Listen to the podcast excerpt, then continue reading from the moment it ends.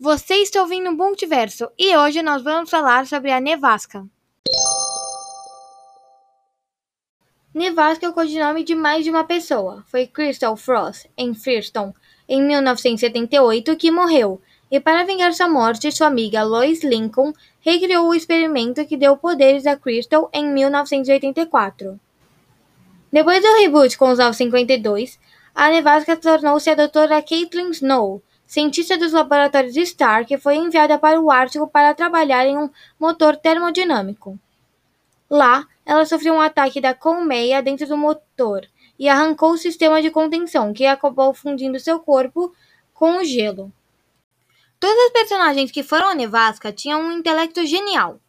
Suas habilidades são de absorver calor, conseguindo causar intensas ondas de frio, criar uma espécie de armadura de gelo que cobre todo o seu corpo e causar intensas nevascas e congelar seus inimigos.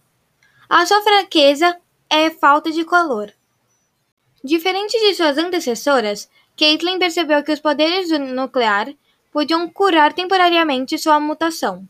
Por isso, tentou várias vezes recriar o experimento que deu origem ao nuclear, mas nunca conseguiu. A Nevasca já fez parte do Esquadrão Suicida e da Liga da Justiça.